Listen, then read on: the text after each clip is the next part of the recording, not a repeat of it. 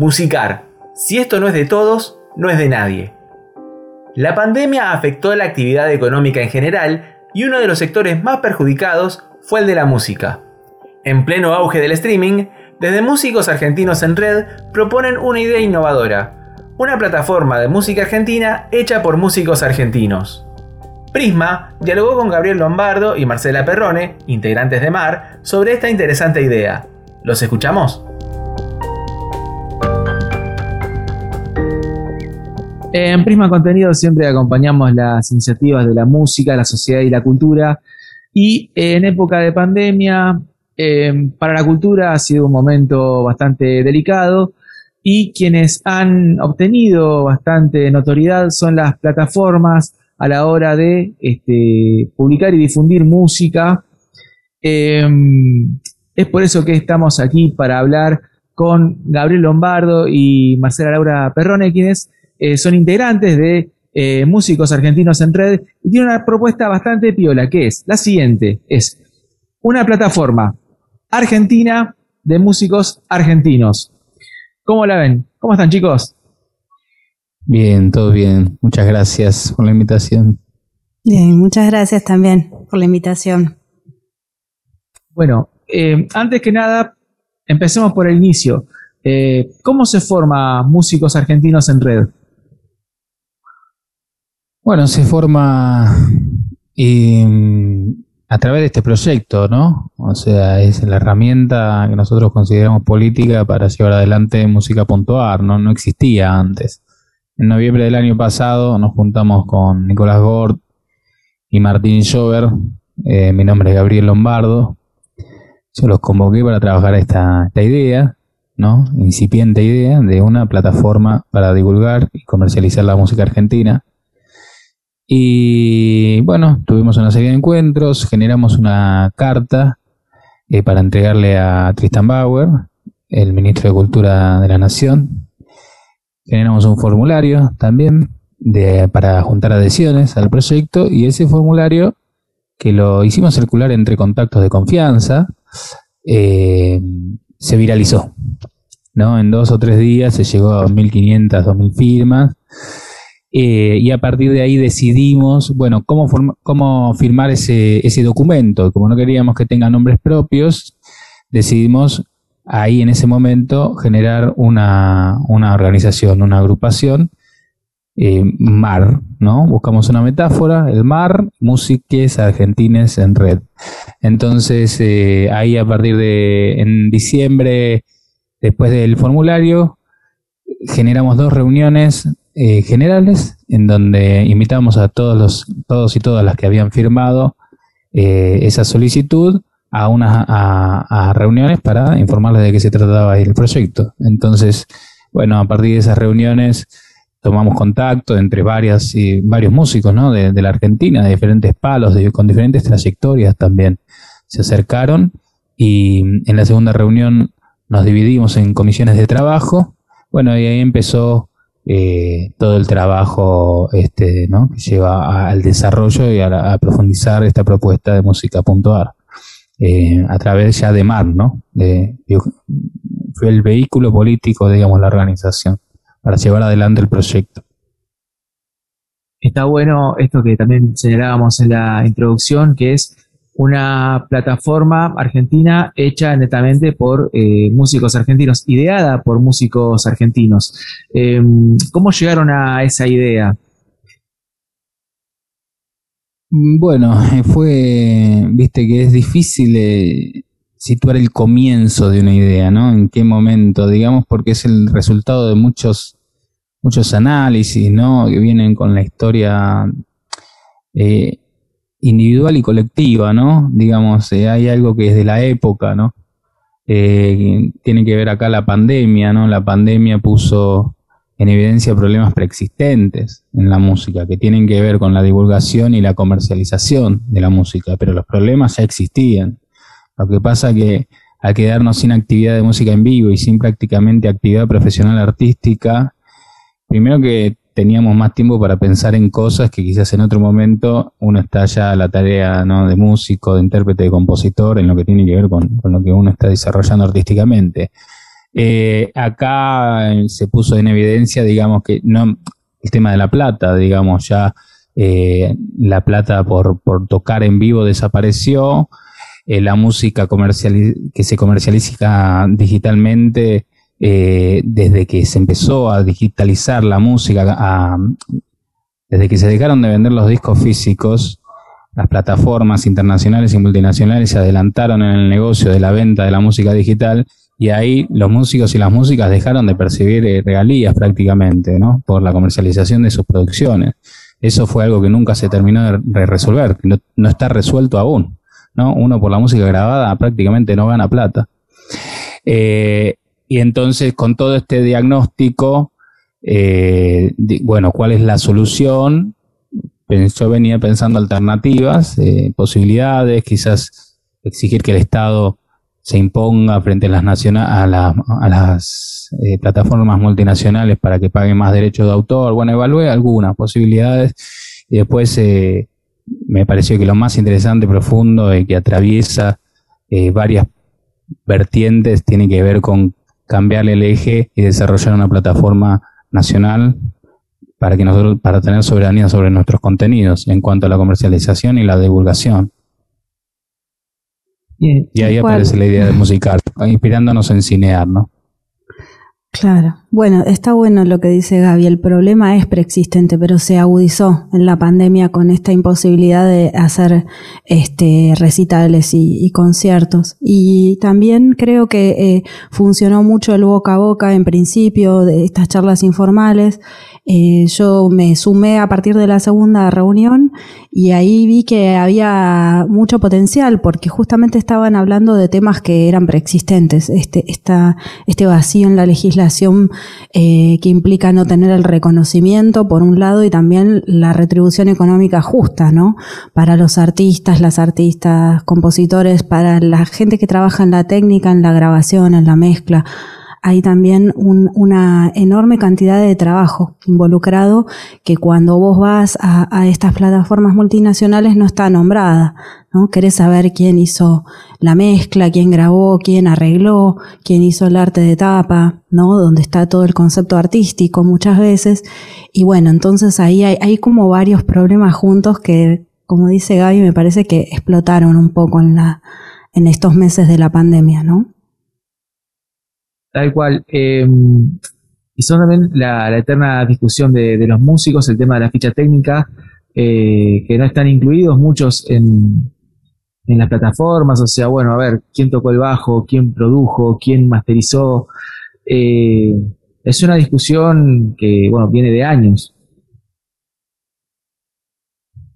Sí, de una. Creo que sí, y, hay, hay como un doble déficit. Esto de la cuestión económica, que obviamente es acuciante y es urgente, ¿no? Porque en estos momentos depende de la subsistencia, pero ya estaba de antes en este reconocimiento. Y también esto hace que cuando vos, por ejemplo, quieras buscar una producción, puedas encontrarla o no de acuerdo a, que estén ingresados todas esas eh, datos, ¿no? Metadatos a los fonogramas. Bueno, yo quiero escuchar algo grabado por tal, o producido por tal, o mezclado por tal, o donde fulanito, fulanita toque el bajo, como decías recién. Bueno, eh, son diferentes maneras de clasificar los contenidos, que fue algo que también nos preocupó un montón. Y de hecho, como decía Gaby, en un momento eh, para optimizar el trabajo nos dividimos en comisiones, ahora son departamentos del proyecto musical, para realmente dedicarnos a charlar de estos temas, invitar especialistas, eh, interiorizarnos de todos los, aspectos, ¿no? Y sobre el, tema específico de la clasificación se trabajó intensamente, ¿no? Ahí con Gaby, con Tomás Cavado, con Silvia Fernández, estuvimos en las reuniones de categorización, justamente. Bien, y eh, leyendo un poco sobre el proyecto, este tiene dos ejes principales. Eh, ¿Cuáles son?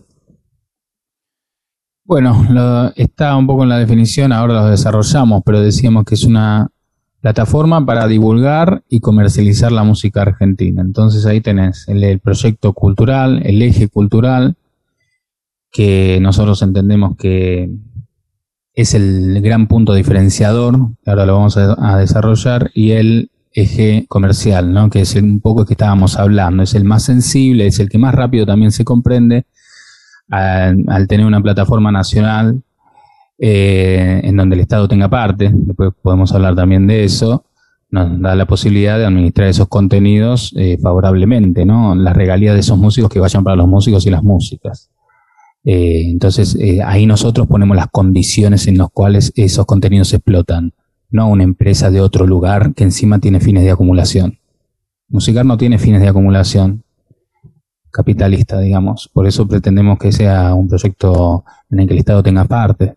¿no? Eh, toda la plata que entra musical de modo privado se va a distribuir entre los músicos y las músicas, de diferentes maneras, ¿no? Porque están los autores, intérpretes y productores. Pero eso no hay un capital que musical se quede para sí mismo, para mantenerse y para acumular. Eso es un punto, es el gran punto diferenciador en términos económicos. Eh, y el, bueno, el eje cultural. El eje cultural ahí lo estaba eh, introduciendo de alguna manera Marcela, tiene que ver con darle visibilidad a la heterogeneidad de músicas que conviven en el territorio argentino. Nosotros tenemos que tener en eh, conciencia, me parece, que en la actualidad hay una diversidad que nos está negada. Hay una diversidad que nos está negada, hay una diversidad de música a la cual no tenemos acceso del presente y del pasado. ¿sí? tiene que ver esto con digamos, nosotros buscamos en una plataforma lo que ya, para buscar una plataforma uno tiene que tener un dato previo, ¿no? Eso es un punto que hay que prestarle atención. Ese dato previo, ¿por qué uno lo tiene? O ese gusto formado, ¿no? Eh, bueno, ahí entras en el terreno de los condicionamientos sociales, porque si uno no forma parte de un gueto o de un circuito, no se especializa o no viene de una determinada familia, quizás hay datos, hay, hay músicas en este caso, pero acá entraría todo lo que es capital cultural, simbólico, ¿no? Pero vamos a hablar de música, ni te enterás de que existen, ¿no? Entonces no tenés acceso. Vas a tener acceso sí a lo que tiene más difusión. Lo que tiene más difusión es lo que tiene más publicidad. Y lo que tiene más publicidad como las plataformas, en actual, vivimos en una sociedad capitalista de consumo, lo que tiene visibilidad es lo que es redituable económicamente. Entonces se imponen estereotipos estéticos que terminan formando hábitos de consumo. Esto tiene también que ver con el rol social del arte, un, rol asociado de la música, hablemos que tiene que ver con el entretenimiento, casi a gran escala. Eso es un hábito de consumo, donde la música se consume para entretener. Nosotros también eh, discutimos ese concepto, o lo pretendemos ampliar también, que es jerarquizar la experiencia artística a través de una plataforma que te permite entrar y descubrir música, no necesitar un dato previo. Eso para nosotros es sustancial porque genera, primero, democratiza los contenidos, genera que un usuario se transforme, salga de esa pasividad y se transforme en un usuario activo, que desarrolle su ámbito de interés en función eso, de sus intereses, de lo que le gustaría. Entonces nosotros eh, estuvimos desarrollando propuestas para eh, generar eh, eso, esa, esos, esas músicas. Voy a ir a las propuestas concretamente. En la comisión de categorías que estaba comentando Marcela, nosotros lo que estuvimos haciendo es desarrollar un sistema clásico de, búsqueda por categorías que tiene que ver con recategorizar o mm, categorías y eh, subcategorías. Ahí está. Sí, son las subcategorías, digamos, dentro de los géneros que nosotros tenemos, conocemos. Eh, primero nombrarlos, los que existen, tango, folclore, rock, jazz, pero después hay un montón de estéticas están dentro de cada uno de los géneros y de los estilos. Por eso te decimos, la música argentina es muy diversa y si tenemos en cuenta la historia, más. Por ejemplo, el tango, por ejemplo, el folclore. El tango es una música de hace más de 100 años. El tango es muchas estéticas dentro del tango. A esas estéticas hay que nombrarlas para vincular a esos potenciales interesados con esos contenidos. Porque no todos les gusta el mismo tango y todos buscarían el mismo tipo de tango. Tango es muchas cosas. Eso tiene que ver con el tiempo y tiene que ver con un proceso natural del, desarrollo cultural que hay que visibilizarlo. ¿no? el tipo de sociedades que nosotros tenemos con la globalización masifica, unifica y en ese proceso se invisibiliza toda la heterogeneidad. Desde Musicar nosotros le estamos dando visibilidad a esa heterogeneidad a través del nombre, por ejemplo, en esto, en este en este sistema de categorización. Entonces vos cliqueas en folclore y se te despliega un menú de 20 eh, ítems diferentes y en cada uno de ellos 5 o 10. Y vos ahí tenés acceso ya visualmente a una diversidad que desconocías y vas aprendiendo cosas que no conocías sin tener el dato previo. Eso es sustancial para nosotros. Y después el desarrollo de un mapa interactivo. Buscar las eh, músicas, los contenidos de modo eh, geográfico, ¿no? Es ir a acceder a una música, vos vas, tenés un mapa de la Argentina y cliqueas en algún lugar con el mouse de en alguna provincia, esa provincia se agranda, llegas a un barrio, a una manzana y el fonograma que esté cargado con esa dirección, vos vas a tener acceso. No estilísticamente, sino geográficamente. Ahí buscaste decir, a ver qué pasa en el Chaco. Bueno, y ahí llegaste a alguna música del Chaco, la que fuere, rock, que te va a aparecer, digamos.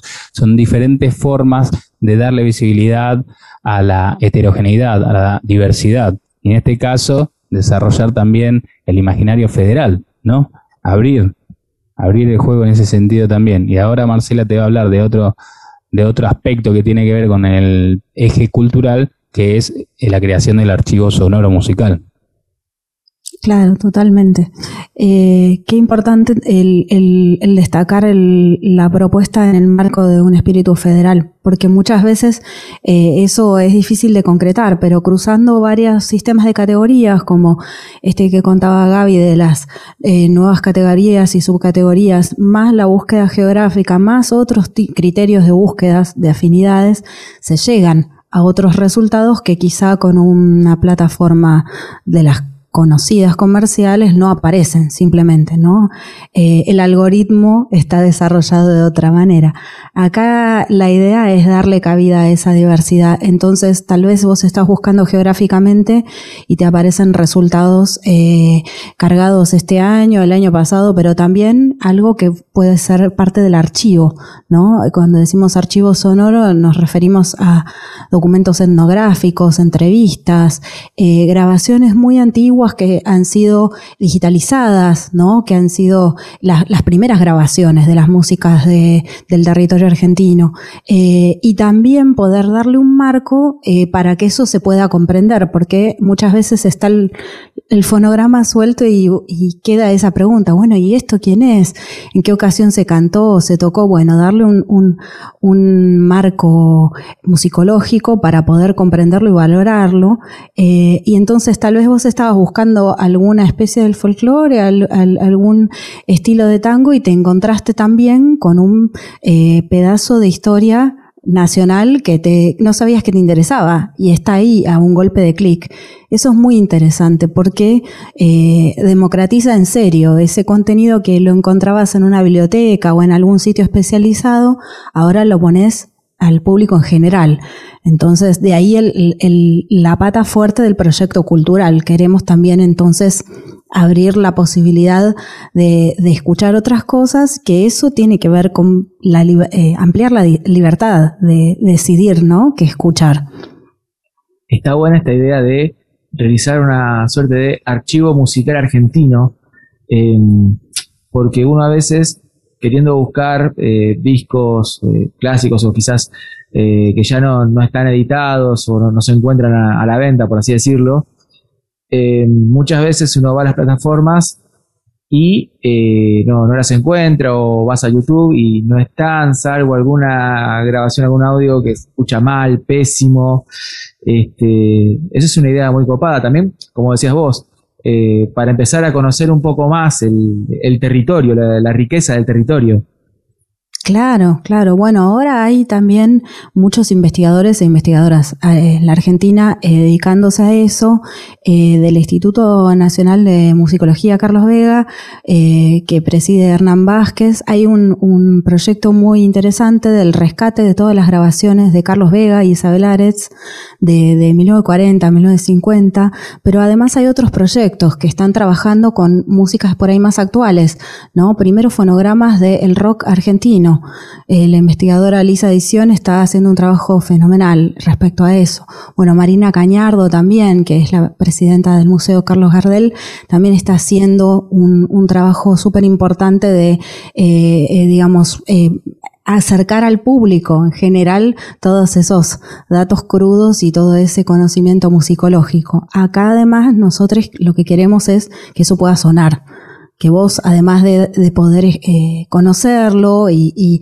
generarte curiosidad, lo puedas escuchar y, puedas en condiciones un poco mejor, ¿no? Que vos, lo que vos decías, que a veces en las plataformas algún coleccionista, alguna coleccionista sube un disco, una grabación, bueno, pero tratando, digamos, de equiparar en calidad a, otros fonogramas y, y dándole, por supuesto, la contextualización que merece. Entonces, vos te podés encontrar buscando algo, otras cosas, y ahí seguir la navegación, ¿no? Con los diferentes criterios.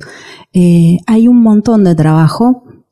Eh, este, estos meses que estuvimos en contacto también con varios investigadores e investigadoras, este, nos dimos cuenta que era una pena que eso quedara como en un nicho eh, académico o especializado y que estuviera desperdigado. Eh, quizá también una de, los otros fuertes de Musicar es poder reunirlo en una plataforma, ¿no?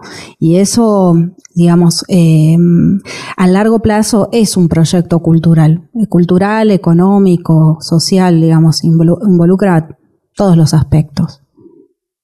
Y yendo más a, la pata económica, que es el segundo eje, eh, vos bien decías, Gabriel, que uno de los grandes déficits es eh, cómo ha cambiado la, balanza, ya es pareja de por sí, eh, de poder entre el músico y eh, las compañías, ahora con esto mucho más, con el tema de la digitalización de la música. ¿Cuál es el golpe de mano que propone Musicar? Bueno, es otro modelo. Nosotros no tenemos un modelo de negocio. Tenemos un modelo de financiamiento y distribución tiene otro espíritu, es un modelo mixto, eh, público y privado. ¿no? Eh, en la parte pública, eh, digamos, es el Estado. Musicar va a funcionar de manera autárquica a través de una estructura cuyos, digamos, financiamientos, sueldos y cargas sociales del personal que esté afectado va a depender del Estado y también eh, la, parte tecnológica, ¿no? El Estado se haría cargo de la parte tecnológica seguramente a través de ARSAT y de la parte administrativa, de mantener, digamos, los sueldos de los empleados que van a tener un sueldo fijo. Eh, eso por un lado, que garantiza la, estructura, ¿no? el funcionamiento de, la plataforma. Y después el aspecto privado tiene que ver con la publicidad, un sistema de publicidad y abonos. El espacio de, la plataforma es visual se va a comercializar con diferentes sectores, también de la sociedad civil y con el Estado, ¿no? En lo que tiene que ver con publicidad. Eh, dentro del espacio publicitario, bueno, esto ya es algo como más eh, específico, pero digamos, priorizaremos a, pymes, a sectores de la industria argentina en desarrollo, digamos, con estableciendo aranceles eh, especiales priorizaremos también a, sectores de la, de, la de, la organización en la sociedad civil, digamos que, que, mm, fomenten campañas eh, de bien público, eh, no sé, como por ejemplo campaña de salud, no sé, buenas prácticas sociales, echamos a la solidaridad, digamos, va a tener también un perfil, lo que tiene que ver con la publicidad para no entrar en contradicciones con las otras cuestiones que estuvimos planteando, ¿no? De hábitos de consumo, de jerarquizar la experiencia artística y también de fomentar todo lo que tiene que ver con el desarrollo de la industria nacional, más allá de los músicos. Eh, y el sistema de abonos, ¿no? O sea, la parte privada va a ser publicidad que ahí estaba desarrollando y el sistema de abonos. El sistema de abonos va a ser progresivo. Lo que proponemos, digamos, es que va a haber un eh, abono diferencial que va a incluir también eh, la, posibilidad de la donación voluntaria y vamos a articular con entidades o registros oficiales como es ANSEF, AFIP o RENATEP. Ahora ya te explico por qué, eh, que van a ofrecer datos sobre la situación fiscal de los aportantes para establecer este sistema eh, progresivo de abonos, ¿no? Eh, va a haber usuarios bonificados, que son jubilados, estudiantes y los que estén en, los que formen parte de, la RENATEP, el registro de la economía popular, a un abono medio también, que son, digamos, quienes acrediten ingresos medios, un abono diferencial, que son los sectores de la sociedad argentina que tengan mayores ingresos, y después tenemos también eh, un sistema diferenciado en lo que tiene que ver abonos para el exterior, Latinoamérica, y abonos para el exterior, Europa, ¿no? Eh, y Asia. Eh, eso básicamente. Entonces tenemos un sistema mixto en donde el Estado garantiza el funcionamiento, convierte esto en una, en una empresa que no, no, tiene fines de acumulación y eso hace que la plata de las regalías va a ser la que ingresa de modo privado, ¿no? El Estado no, no financia las regalías de musicar, o sea, la ganancia de los músicos y de las músicas, sino que lo que se transforma en regalías va a ser eh, el, sector privado, lo que entra por abonos y lo que entra por publicidad. Entonces, bueno, el éxito de Musicar en términos económicos va a tener que ver con la cantidad de, abonados que tengan y con, cuánto, esté, cuánto podamos cobrar el espacio publicitario. Esa plata que entra se distribuye en, digamos, las reproducciones. Sé si te explico un poquito más, pero digamos, vos tenés 10 reproducciones en un mes, eh, y tenés 10 eh, eh, discos, no, sí, 10 reproducciones en un mes, por ejemplo, y tenés, sí, la tenés que repartir en 10 músicos, bueno, porque tuvo una reproducción cada, cada disco, por ejemplo, cada disco solista, entonces la reproducción va a ser, por ejemplo, un... Este, me, embarré un poco, pero sí, sería vos la división es esa, no, estos 10 reproducciones, vos te entran 10 pesos, ahí está, te entran 10 pesos de la caja de musicar, ¿no? Por un abono, por ejemplo, y tenés 10, reproducciones en un mes, bueno, dividís la cantidad de reproducciones por esos 10 pesos que te entraron. Es, va a ir un peso para cada reproducción. El, valor de la reproducción es de un peso. Quien tenga cinco reproducciones, va, ese mes va a ganar cinco pesos, digamos. No hay un, una plata que se quede musical en el medio. Está bueno esa eh, aclaración que hacías. Em, también con el tema del abono diferencial, y acá me, eh, me surge una cuestión, em, ¿cómo sería la convivencia con eh, organismos como SADIC, CAPIF, en cuanto a lo que es la, la recaudación para con los músicos? Y bueno, eso nosotros vamos a trabajar eh, con todos estos organismos reconocidos por el Estado, ¿no? que ya son estructuras muy valiosas, eh, que eh, todo lo que recaude Musicar se va a distribuir entre SADIC, ADI y CAPIF, ¿no? y discográficas ¿no? privadas. básicamente es eso. Nosotros además estamos planteando pagarle a los intérpretes a través de ADI que los intérpretes en la actualidad no pagan por el derecho eh, de reproducción en los fonogramas. El intérprete no, no, no gana derechos de, intérprete por la reproducción de música digital, eh, porque el decreto de ADI no, no lo habilita, ¿no? Es un decreto que, está desactualizado, el que funda ADI, que lo regula, digamos, lo que tiene que ver con la, con la música en las radios y con la reproducción de músicas en televisión, pero, pero entonces sobre eso sí se cobran derecho de intérprete, pero la música en el streaming no. Nosotros en Musical estamos planteando pagarle a los intérpretes, es un aspecto también novedoso este, a través de ADI. Vamos a utilizar los, los canales ya existentes, ADAIC para autores y compositores, ADI para intérpretes, CAPIF para los productores y las discográficas. De alguna manera eso es más fácil, ¿no? A través de, la posibilidad de, contabilizar las reproducciones online. Lo que está faltando es la adecuación de, algunas cuestiones legislativas, normativas, ¿no? Como decía Gaby. Eh, se pretende en realidad optimizar el funcionamiento de estas, de estas este, instituciones.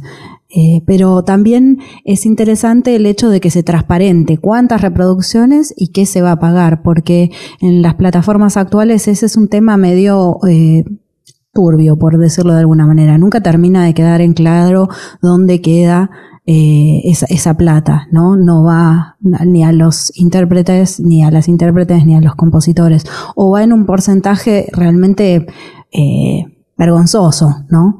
Entonces, bueno, el, el hecho de, de, la tecnificación, de, de poder contabilizar fehacientemente por semana, por mes las reproducciones, probablemente ayude a la tarea de estos organismos que, que estaba nombrando Gaby, que vos estabas también nombrando. Eh, vos al principio de, la charla eh, mencionaste esto de que armaron una carta, eh, se la pasaron a Tristan Bauer, que es el ministro de Cultura de Nación.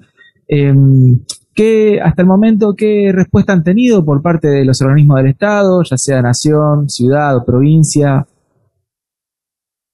Bueno, venimos dialogando desde diciembre con, con el Departamento de Nuevas Tecnologías eh, del Ministerio de, de, Cultura de la Nación, ¿no? Medio que el proyecto, en lo que tiene que ver con el modelo de financiamiento, lo fuimos haciendo un poco juntos. Eh, y bueno, estamos eh, generando, bueno, con mucho interés, ya te, estoy diciendo, nuevas tecnologías, industrias culturales también, y básicamente ese es el sector de, del gobierno en el cual nosotros estamos articulando. Eh, vamos a tener ahora reuniones con INAMO y con ENACOM, ¿no? y seguramente con el Fondo Nacional de las Artes, que son los entes involucrados directamente. ¿no? Bien, se ha generado también una intensa, como bien decías, este, red entre músicos.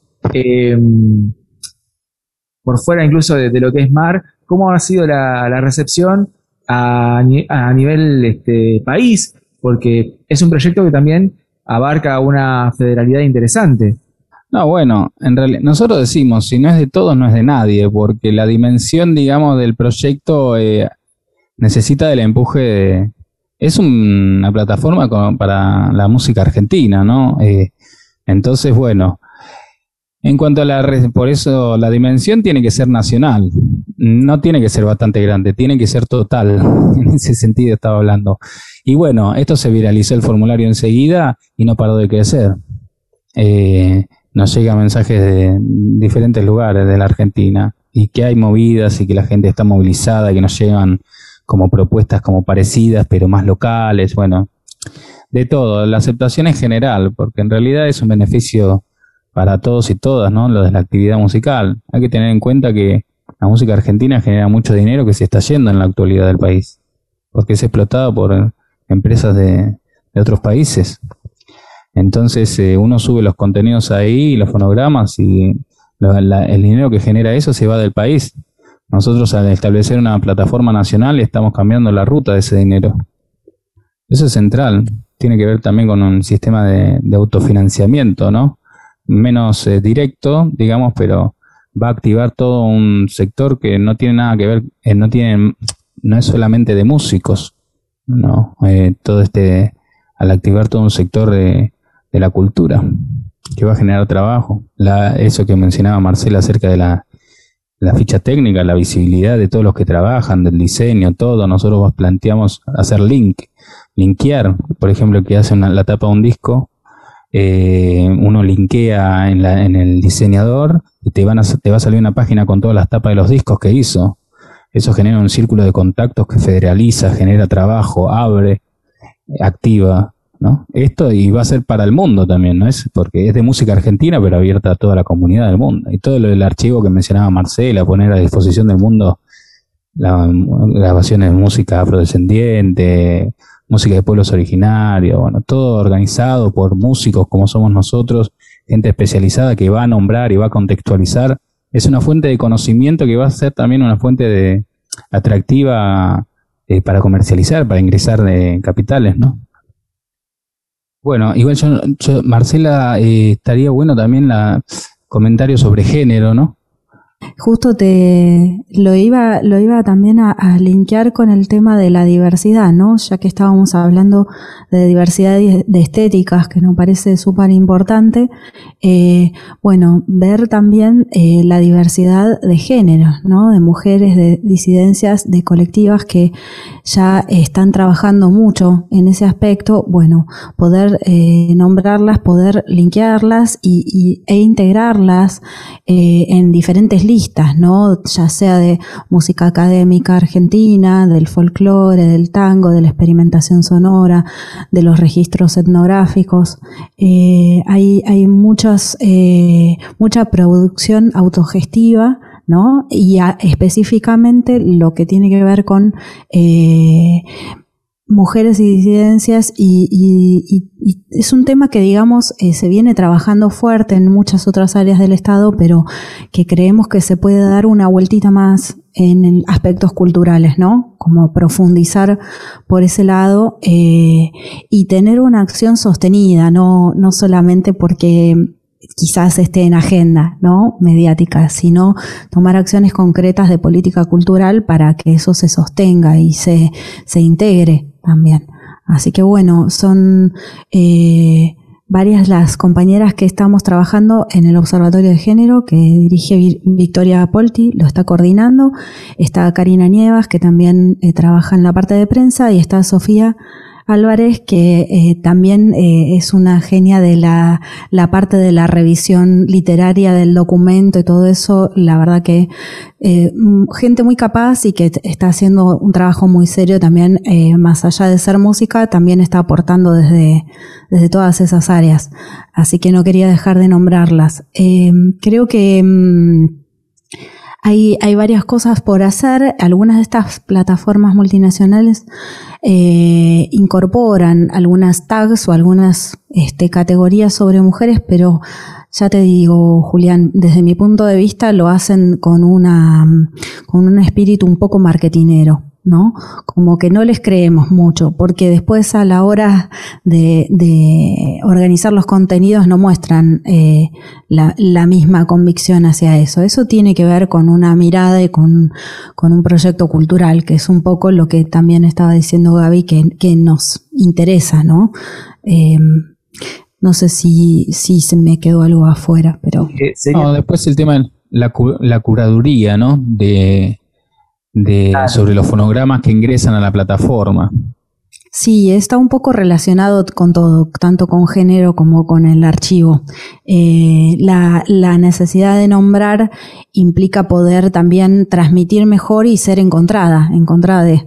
Este, entonces, eh, el sistema de, múltiples eh, opciones de búsqueda, ya sea geográfica por categorías y subcategorías, y también con esta, este destaque especial a nuevas producciones de mujeres y disidencias, me parece que es un atractivo importante en, la plataforma. Vos podés buscar, no sé, tango, eh, siglo XXI, nuevas estéticas, producciones de compositoras, nuevas letristas o orquestas típicas eh, integradas por mujeres.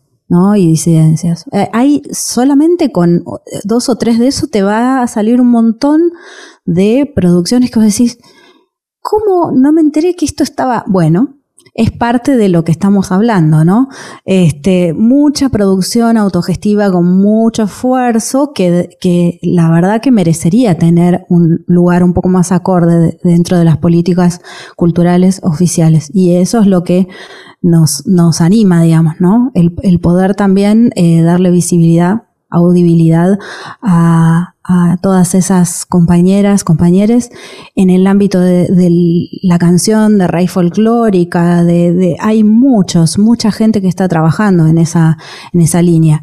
Eh, y de hecho, eh, creo que se evidencia esa preocupación en, las preguntas de los periodistas, en las notas, en los diarios, en los medios y también en las nuevas categorías que a veces surgen en las premiaciones, ¿no? Porque le quieren dar cabida a, estos, a estas y a estos artistas emergentes, pero no se sabe todavía cómo hacerlo dialogar con las eh, categorías antiguas o tradicionales. Bueno, todo eso está y le queremos dar visibilidad y, valor ¿no? Dentro de lo que son nuevas estéticas y dentro de lo que es la temática de, género. Eh, específicamente dentro del archivo también, eh, una de las preocupaciones que, tenemos es eh, que esté reconocido también, además de, si un fonograma es un registro de un toque de tambor, de un canto, de un violino, de lo que sea, bueno, quién es esa persona, dónde vivía, qué hacía, quién es el investigador o la investigadora que tomaron esa, esa, grabación, eh, contextualizar. ¿No? O sea, darle valor a, por supuesto, a las personas que, que, estamos escuchando, pero también a los investigadores, a los técnicos que por ahí eh, trabajaron en digitalizar ese material, que es antiguo, ¿no? Cuando vos buscas eso en, los buscadores así, en las plataformas este, mainstream, no hay ningún dato respecto a eso. ¿Quién fue la persona que hizo ese viaje de campo? ¿Con qué propósito? ¿Qué, resultados? ¿Dónde hay algún material para seguir leyendo un poquito más sobre eso? Es como que está ahí suelto, ¿no? Y, bueno, esto te propone eh, incentivar un poco la curiosidad también, ¿no? Quedé pensando en esta propuesta que quizás esconde un, espíritu que es romper el cerco, eh, romper el cerco de lo mainstream. Em, vos me decías eh, que ahora las grandes plataformas están eh, poniendo material de artistas femeninas, de disidencias, pero que es todo como parte de una moda y que les costaba mucho hacer dialogar a lo mainstream con eh, las disidencias para quedar bien. Esto tiene otro espíritu, lo veo más como para romper el cerco y, bueno, ok, esto es, eh, van a tener que dialogar con ellos, les guste o no, es lo que hay, valórenlo. Claro, claro. Y sí, eso es, es la diferencia entre pensar algo desde una política cultural y desde una valoración de esas músicas nacionales, de esas identidades múltiples, a un pensamiento marketinero de, de, de, instalarlo eso en la, en la portada, en un banner, para que hagas clic, pero que en realidad si el mes que viene lo que vende es otra cosa, eso vuela, digamos, ¿no? Acá estamos pensando en algo a, largo plazo, a mediano y largo plazo que, se continúe eh, y que tiene indudablemente también eh, alcances múltiples, ¿no? Desde lo pedagógico, educativo, desde la investigación, desde también la posibilidad de que artistas ya eh, con una carrera profesional investiguen sobre eh, ese género que, practican y se autoadscriben y ver, bueno, ah, yo hago tango, yo hago folclore o hago algo, algo que quizá tiene un montón de historia atrás y que no conozco. ¿No? Entonces, desde ese punto de vista, me parece que trabaja sobre la continuidad de los procesos culturales. Em, sí, lo, lo, de esta moda creo que, que, mm, vamos a ver, ¿no? El tiempo dirá eh, cuál, cuán serias eran esas este, propuestas. Por, ahora lo que se ve eh, es eso, que, es algo que mide, ¿no? Como en la, jerga del marketing. Pero acá estamos hablando también de que observamos leyes, ¿no? Está la ley de cupo femenino que establece un mínimo del 30% de, artistas eh, en las presentaciones de los eh, oficiales de festivales y eso no siempre se cumple. 30% tampoco es un gran número si nos ponemos a pensar, pero digamos, la idea es que eso implique a no olvidarse de todas esas este, compañeras y compañeros que vienen trabajando. En algún momento, personalmente y con muchos de, los compañeros y compañeras, creemos que en algún momento eso no va a ser necesario porque va a haber, digamos, un cambio de mentalidad, un cambio de conciencia. Pero mientras eh, la, la igualdad de oportunidades no esté dada, necesitamos llevar a cabo acciones concretas y sostenidas para darle cabida a la diversidad. Bien, em, en la charla anterior, bueno, habíamos eh, hablado acerca del diálogo que venía teniendo el proyecto con organismos del Estado. Eh, Gabriel, me dijiste que el espíritu es que sea de eh, un espíritu mixto, eh, con una parte privada y otra parte estatal. En cuanto a lo privado, ¿han tenido reuniones o acercamientos con alguien del espectro privado? No, porque en realidad eso ya es una, el proyecto ya en marcha, ¿no? Eh, eso ya tiene que ver con un intercambio, tiene que ofrecerle un rédito, digamos, un rédito de visibilidad. Nosotros en este momento la plataforma, de hecho, no está funcionando, entonces, digamos, nadie querría comprar un espacio publicitario en algo que no está funcionando, por ejemplo, y, ningún suscriptor va a abonar, digamos, a suscribirse. Eso va a ser de hecho cuando esté la más cerca al, lanzamiento de la plataforma, ¿no? Eh, no, son, son cuestiones y contactos preliminares y nosotros ya tenemos, vamos a empezar seguramente con empresas y todo eh, nacionales que tienen que ver con, con nada, con, con la música con la música argentina que estén trabajando acá y de ahí vamos a ir abriendo. Un poco te lo comentaba antes, pero es ya una, una etapa de concreción del proyecto, ¿no? Hoy estamos eh, articulando con los diferentes sectores del Estado para lograr el financiamiento, ¿no? Eh, y por dónde sale Musicar, si va a ser una entidad independiente, si forma parte del INAMO, bueno, hay varias ideas y propuestas dando vuelta pero hasta, hasta eso no esté logrado, eh, hablar, digamos, de un intercambio comercial no tiene sentido. Claro. Eh, y una pregunta que nos quedó medio colgada de, la charla anterior que justo se cortó. Eh, ¿En qué estado está actualmente el proyecto y qué es lo que viene para musicar? Bueno, o sea, nosotros estamos, el 5 de junio hacemos una reunión general donde vamos a compartir el documento final. Yo no sé si lo tenés vos a ese documento, me parece que sí, te tendría que haber llegado. Em, vamos a, compartir el trabajo de todas las comisiones, porque las comisiones estuvieron trabajando durante el verano hasta medio de, mediados de marzo elaboraron un informe, su propuesta, y cada una de esas propuestas e informes eh, conforman hoy un capítulo del documento final, que es un libro prácticamente de 75 páginas con una introducción y un prefacio que explican cada una de las áreas de la plataforma. Em, ¿En qué etapa está? Bueno, estamos comunicándole a toda la comunidad de músicos y a la comunidad toda que existe este proyecto, que es un proyecto que puede que implica una reestructuración importante en lo que tiene que ver con la divulgación y la música en el país y que puede ser la solución a diferentes problemas de los cuales estuvimos hablando implícitamente hoy acá, ¿no? El, proyecto cultural entiende un diagnóstico de situación, lo mencionamos un poco por arriba, que tiene que ver con la globalización, la sociedad de consumo, cosas de hace mucho tiempo, y la comercialización. Eso es, eh, entonces hoy estamos comunicándole a toda la, a toda la comunidad eh, el proyecto, la plataforma y generando, abriendo canales de diálogo con los diferentes organismos del Estado. Esa sería la etapa del proyecto. ¿Y qué se viene una vez que tengamos la articulación y estos diálogos eh, estén avanzados? Ya entraremos en la parte de la concreción. Dentro de poco vamos a empezar a subir contenidos igual en un espacio que nos están por dar desde nuevas tecnologías del Estado. Esto es una primicia. Eh, estamos esperando ahí el último OK. Es una cosa que entraríamos a hacer de modo, de modo bien como un ensayo para ver qué problemas se van presentando y también seguramente avanzando en cuestiones legales. Eh, una vez que esté eso, vamos a ir seguramente con a buscar los, quienes quieran publicitar y cuando a desarrollar el lanzamiento de la plataforma. Eso va a ser ya una política, esto va a ser parte del Estado, ¿no? Nosotros lo que estamos pensando es una, desarrollando es una política cultural. Lo que pasa es que lo están haciendo los actores, ¿no? Las actrices, digamos, los quienes hacen la música están pensando una, una política para, para la música. Entonces, esa, esa sería la situación.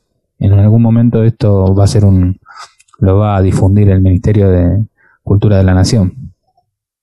Perfecto, Gabriel Marcela. Eh, desde ya agradecerles por este ratito que le han brindado a Prisma Contenidos y agradecerles nosotros también eh, a ustedes por este golpe de mano, como bien decía eh, Gabriel. esta vez son los actores de una rama de, de la industria cultural las que están pensando en la política del Estado, una política innovadora sobre todo en este contexto de pandemia, y que eh, va a traer beneficios, como decía Marcela, no solamente para el músico, sino también a nivel de nuevas tecnologías, a nivel cultural, educativo, eh, y desearles de nuestra parte el mayor de los éxitos. Bueno, muchas gracias, Julián. Muchas gracias. Muchas gracias eh, en coro, Julián, y por supuesto invitarte, invitarlos a todos los que estén escuchando a suscribirse a nuestro perfil en las redes, tanto en Facebook como en Instagram, porque ahí también va a estar información fresquita sobre esto que estábamos charlando. Esto fue una producción periodística de Prisma Contenidos. Voz en off, reportaje y edición, Julián Retamoso. Prisma Contenidos 2021. Encontranos en las redes sociales como Prisma Contenidos, tanto en Facebook como en Instagram. Seguinos en Spotify y también en www.prismacontenidos.com.